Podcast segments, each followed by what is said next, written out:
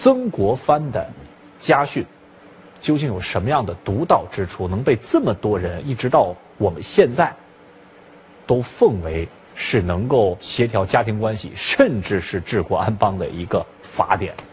细细的看这个曾国藩呐，他的家训，呃，的确是治家之宝啊，治家之法。在中国有这么一一种说法，官宦人家就一代，是商贾人家做生意的富不过三代。嗯，那么耕读人家呢，一般是五代和六代。如果孝弟为本，嗯，以和治家，会传到十代八代。而中国传统文化中，这个说法就是曾国藩他家不论子孙、重孙，甚至玄孙，都为社会做出巨大贡献的真正原因。嗯，所以曾国藩的家训呐、对我们今天的人们都非常有益处。会做人呐、嗯，做官之前一定要学会做人，而做人就要有自己的家风和传统啊。其实也是我们现在经常提到的这个家教两个字。嗯对其实刚才马俊老师为我们提到说，曾国藩的家训中呢有很重要的一条，就是以和治家。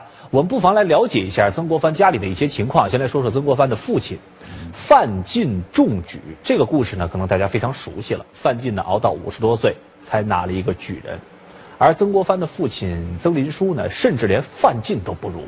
别说是参加科举乡试了，他考了十七次，考到了四十三岁才考了一个秀才。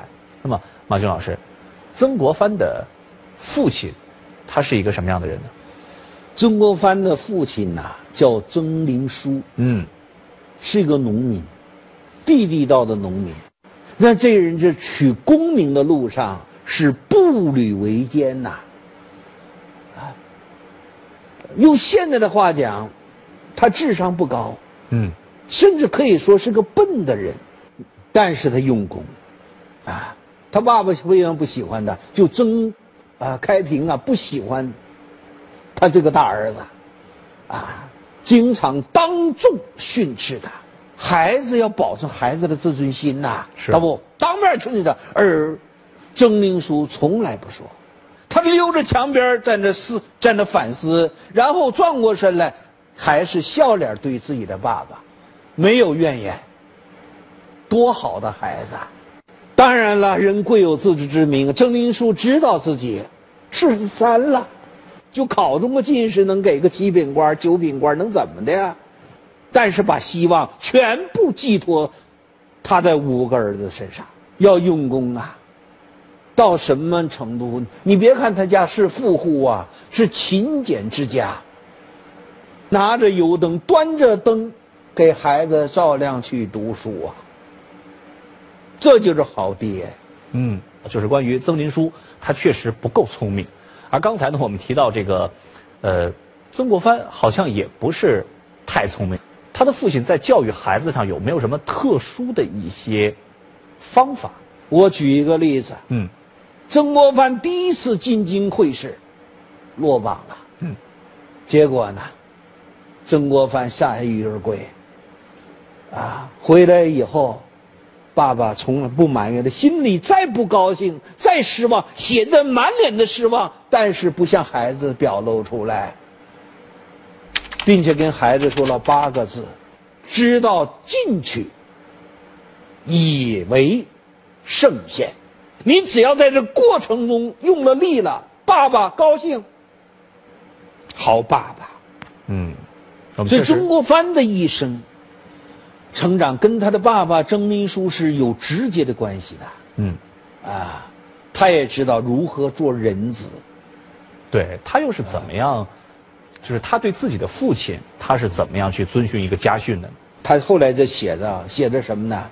父亲是我的影子啊，用现在的翻译成白话文啊，父亲就是我的影子，表明父亲对他的一生的影响啊太大了。你说父亲他的晚年征灵书自己写的一对联儿，嗯，什么？粗茶淡饭布衣衫啊，这福老夫享了。齐家之国平天下，那些事儿尔曹单之。啊，这副脸对曾国藩的影响太大了。他后来不就齐家治国平天下了吗？所以曾国藩心中的父亲，用现代话讲，是他心中的男神。说完了父子的关系，接下来我们不妨再来说说兄弟之间的关系。提到兄弟之间的关系，现代社会中啊，我们经常会看到，比如说有兄弟为财产而产生一些纠纷，或者呢是面对父母赡养互相推诿等等等等的问题啊。其实呢，不光是我们现代会出现这样的事情，古人也有这样的烦恼，比如曾国藩就有这样的经历。马俊老师，您。先为我们讲一下曾国藩当时是遇到了什么样的一个情况？他主要是曾国荃这个人，曾国荃吧，呃，在曾林书的五个人的排行老四。嗯，呃，又读书，结果屡试不中，这么一个人。所以他爸爸说：“这么办，你跟你大哥到京城去吧，见见世面吧，然后做一个做点事儿。”嗯，于是。他就跟曾国藩跟他的自己的大哥到翰林了，那么突然有一天，他哥我走了，我不干，我要回家。干嘛去？回家呀，回湖南呢。嗯。啊，曾国藩说：“你干嘛走？说待挺好。”他说：“家父，他说咱父亲让你过来，让我带着你啊，你怎么回来呢？回要回去干嘛呢？你怎么不听话呢？看咱爸，啊，什么意见？”写信，啊，我已经劝了，但是不听啊。结果这个曾国荃，啊，呃，是一个急脾气，嗯，等不得，那个时候没有车呀，没有火车，就马呀，哎，等不得父亲的回信，走了。曾国藩一看没事没办法，打点吧，弄点盘缠让他走了。嗯，回家。要不他生事儿呢？他就说：“啊，跟他的其他的四兄弟就是说，我大哥弄了一千两银子，啊，给我们之外，然后他留了六百两，然后四百两呢，他干嘛呢？他给别人了。啊，他为什么不给我们呢？等等等等，他这几个兄弟啊，然后就写信。”给曾国荃、曾国藩，呃，责问啊，为什么啊？那曾国曾国藩这个钱干嘛了呢？用现在的话讲，叫慈善去了。曾国藩是孝弟有爱呀，以爱为本，才能传十代、八代、十代的嘛。按道理他够撮火的，他的二弟曾国曾国荃、曾国煌。比他小八岁呀！你那小不点也写信骂我，但是老大就是老大，啊，修养在那儿呢。转了一圈回来了，这个火下去了，展纸、铺纸、研墨，给自己的兄弟写信，怎么怎么怎么一回事？四个字儿，和风细雨。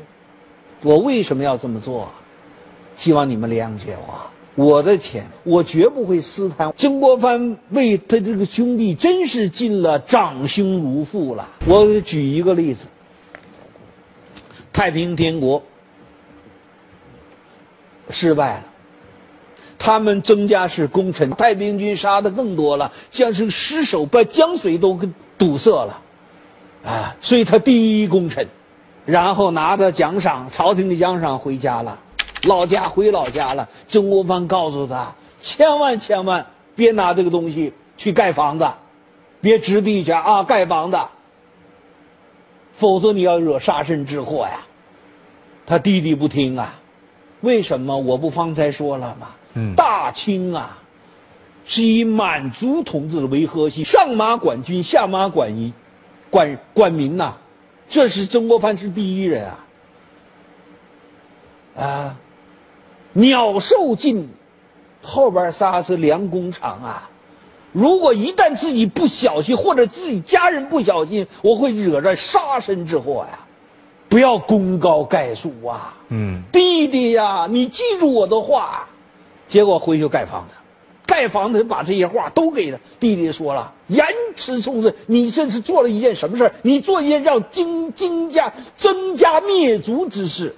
那么分析看来，曾国藩的顾虑是。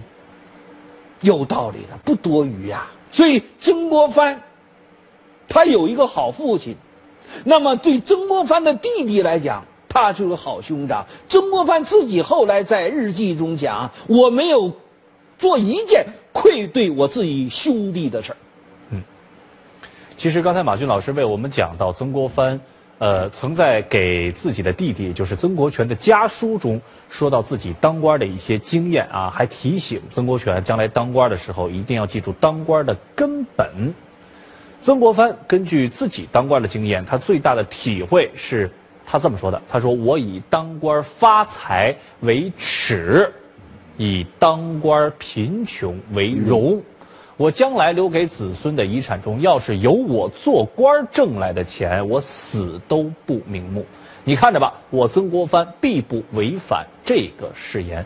那么，马军老师，曾国藩后来真的就没有违反这个誓言吗？没有，完全没有。曾国藩清廉呐，啊，我给举几个例子，拿数字来说话：一，曾国藩去世一八七二年。嗯。全部加底儿两万两银子，两万两银子那么多啊！你对普通老百姓当然那是天文数字，但是一个两江总督曾国藩这个位置，一年的养廉银呐，就是两万两。所以呢，在建国之前，南京人都吃开水冒饭。人家问你们南京人为什么都吃开水冒饭呢？这是文正公传下来的。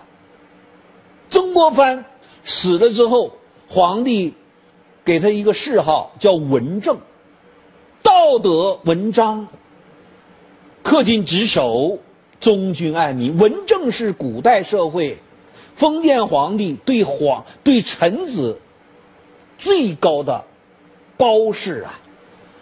呃，皇帝给臣子们这个谥号是非常吝啬的。从北宋第一个。获得文正的李房，一直到北京大学第一任校长孙家鼐，一共一千年二十四个被视为赐为文正的谥号的臣子。那么曾国藩是一个。嗯。第三，衣服，他要求他的家人平时不得穿绸缎之服。有一次，李鸿章要请他们吃饭，欧阳夫人和呢自己的女儿曾纪芬吵起来了。曾纪芬小啊，为什么？他家里就一个绸布、绸裤子、绸缎的裤子，俩人我也穿，我也要穿。曾国藩听了之后，从前面过来，你俩吵什么呢？啊！当他知道原委的时候，他叹了一口气，唉。如果明年我还在两江总督这个位置，我一定给孩子姑娘你扯一条绸缎的裤子。这时候曾纪芬呐，才破涕为笑。一个两江总督的女儿，居然呢连个绸缎裤子都没有啊，非常廉洁。那么，在一个封建社会。一个封建官员能考虑到这儿，并且做到这儿，四个字难得可贵。曾国藩的父亲对他呢是言传身教，等曾国藩自己当了父亲，他对待自己的子女的读书生活中呢，也秉承着非常严格的家风。比如说，在曾家的八宝堂里刻着著名的八宝饭。什么叫八宝饭呢？八个字：书、书。鱼、猪，还有早、扫、考宝”八个字。马老师，您为我们解读一下这八个字都是什么意思？我一个一个解释。读书，读书是，哎，在农耕社会，鱼塘有鱼，嗯，猪圈有猪，嗯，哎，菜地有菜，孩子读书，书书朗朗，书声朗朗啊。啊，所以是书书于猪。呃，书书于猪，这是施家之法。呃，小康家庭啊，嗯与农耕之家。这个嗯，那后面的四个字呢？后边四个字，啊，第一个早起早，曾国藩从来晚上军务在忙，他要起早啊，而且对曾国藩来讲，起早是个相当困难的事情。为什么？嗯，因为曾国藩他有牛皮癣，他晚上奇痒无比，影响他睡眠呐、但是再怎么睡眠不足，睡眠质量不好，早晨起来，嗯，来打扫厅处。这第二个早就是早就是干活，早晨起来，曾国藩不是练太极，也不是舞剑，干嘛？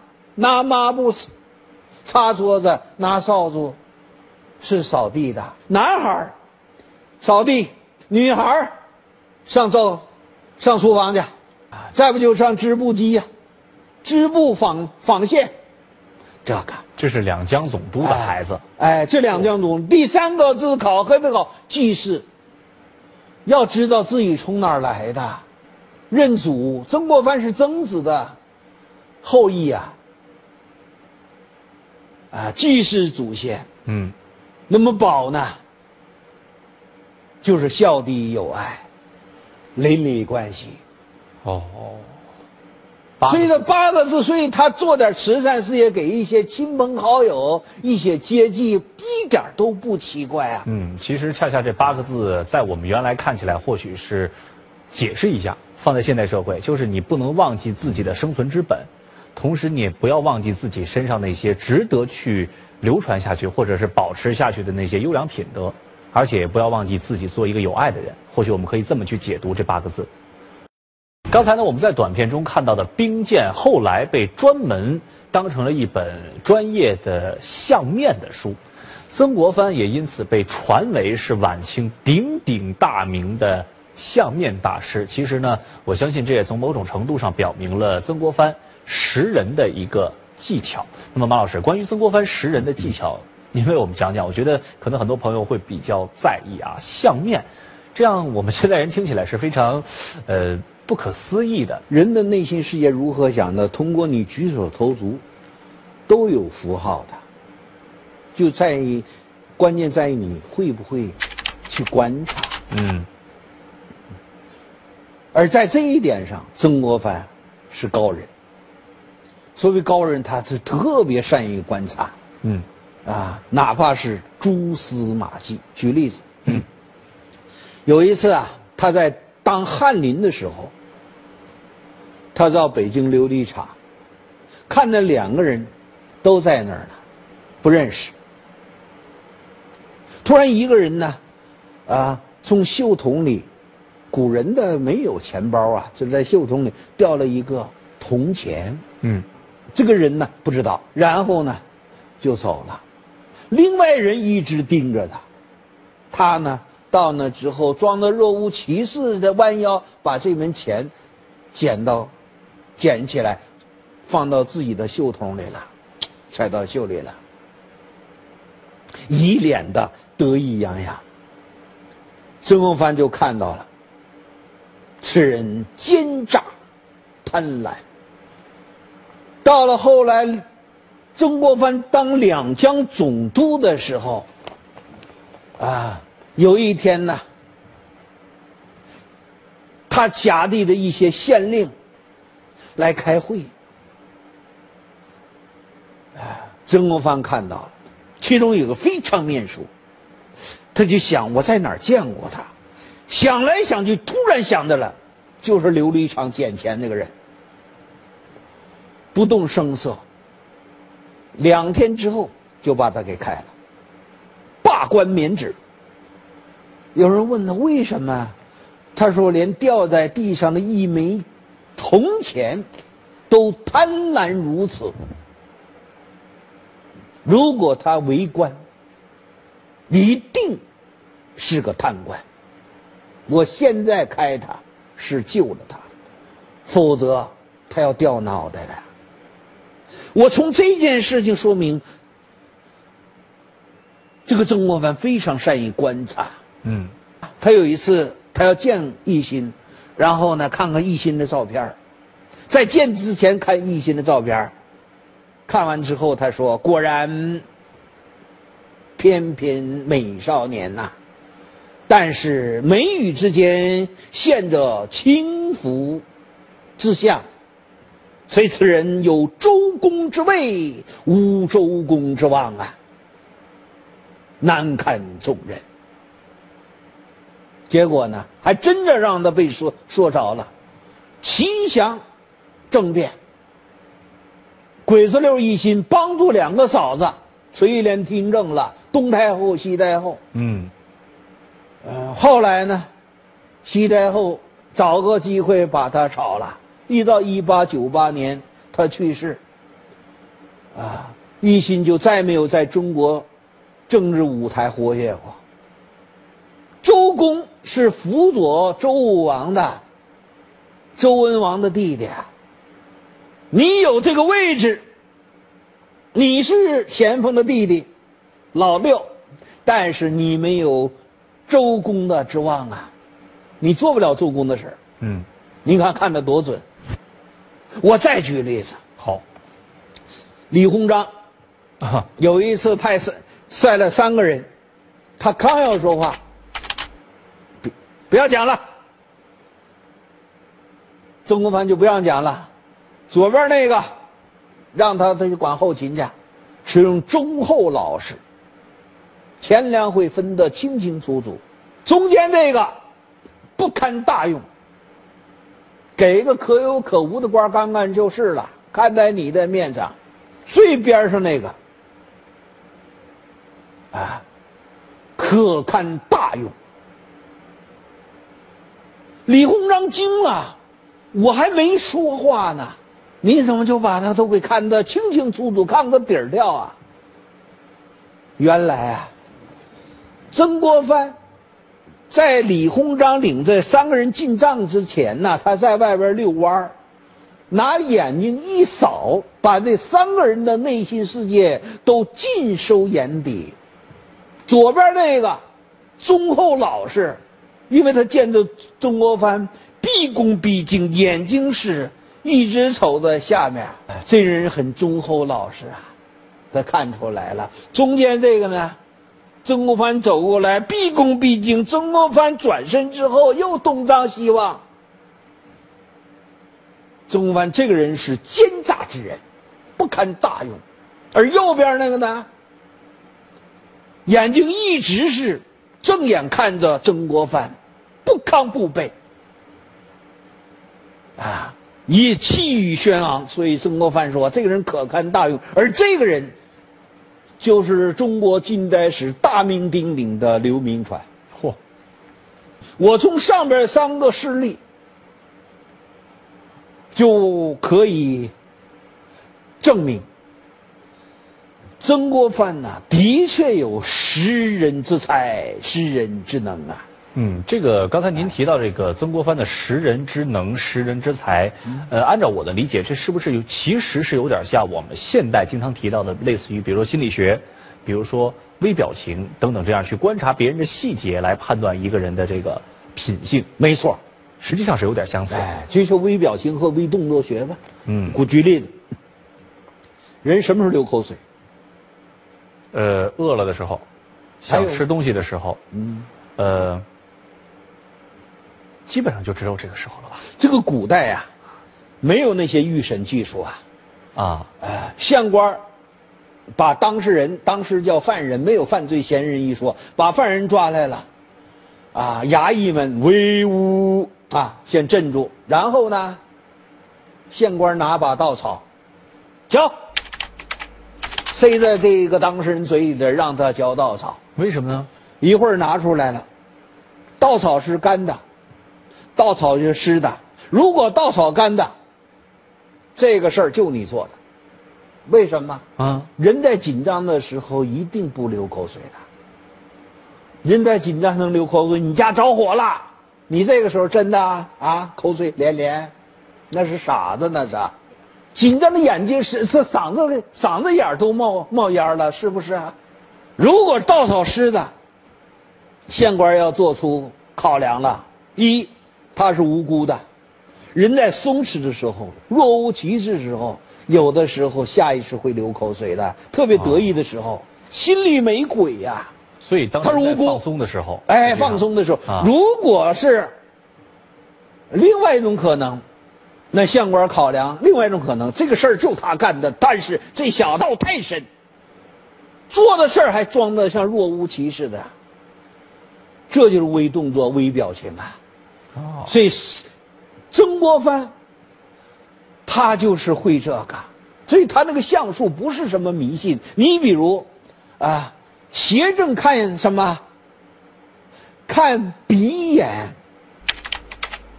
啊，真假看嘴唇儿嗯，啊，主意有没有主意啊？看脚跟儿。嚯，啊，条理看语言，所以曾国藩呢有九大识人之之术啊。一啊，看神，从神看什么？从精精神的精看聪明，从筋，什么筋呢？就就是后边那脚后跟那筋呢，或者人身不有筋吗？看什么？看胆量，从骨骨头看强弱，从气